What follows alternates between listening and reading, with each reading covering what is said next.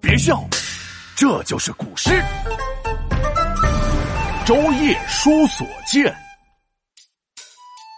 清朝有个诗人叫查慎行，他最大的爱好那就是旅行，记录下沿途的风景，书写下感受还有心情。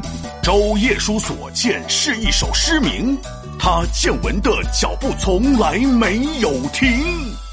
嘿嘿，闹闹，这个周末爸爸要带我们出去旅行了。真的吗？哈哈哈，太好了！小七的爸爸这次终于大方了一回。哎，对了，这次我们要去哪里玩呀？江滨公园，怎么样？是不是很激动、很兴奋、很高兴？哈哈哈！太好了，好久没有看到我的好朋友了。什么大鱼、小鱼和蟹酱，虾兵加上龟丞相。哈哈哈哈呃，怎么又是江滨公园呀？哎呀，这次可不一样，我们是晚上去哦。嗯，晚上。黑乎乎的，有什么可看的呀？晚上的风景可和白天的不一样，别有一番滋味呢。还有人专门为晚上的江河写过一首诗呢。啊，听我给你念念：《舟夜书所见》，清，查慎行。月黑见渔灯，孤光一点萤。微微风簇浪。散作满河星。一看这个扎慎行就没怎么出去旅行过，一条晚上的河有什么好写的？这你还真说错了，人家扎慎行不仅是个诗人，还是个旅行达人，最喜欢的事情就是用诗歌记录下旅途上的所见所感。这周夜书所见，翻译成白话就是。晚上在船上写下自己的所见所感。月黑见渔灯，诗人看见了渔灯。渔灯是渔船上的灯火吗？嗯，你说的没错。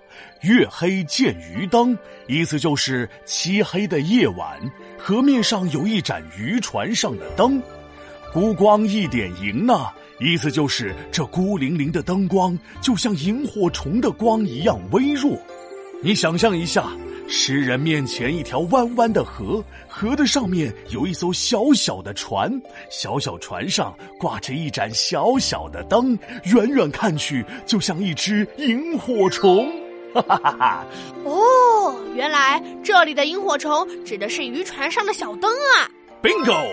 接下来两句诗是“微微风簇浪，散作满河星”。啥？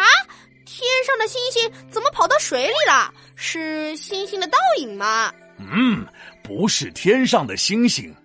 微微风簇浪的意思是一阵微风吹过，河面上荡起了层层波浪。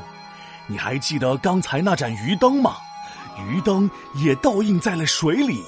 这原本倒映在水里的微光啊，随着波浪一层层的散开，就像是很多小星星洒落在河面一样啊！一个灯光怎么会突然变成了好多光呢？嘿嘿，我带你做个小实验，你就知道了。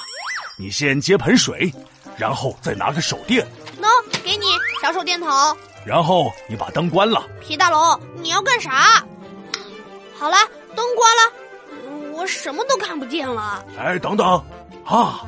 我现在把手电打开，然后照在水里，是不是有个光的倒影？对啊。现在我拨弄拨弄下水，你看看，是不是一个光点随着波纹变成了好多个光点了？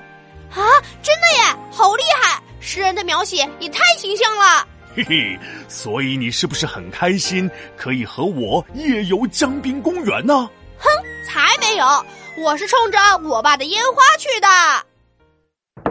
皮大龙敲黑板，古诗原来这么简单。漆黑的夜里，将上一盏灯，就像萤火虫孤孤零零。微风吹起一层一层浪，倒映的光亮变成小星星。听我认真来一遍，起。周夜书所见，清。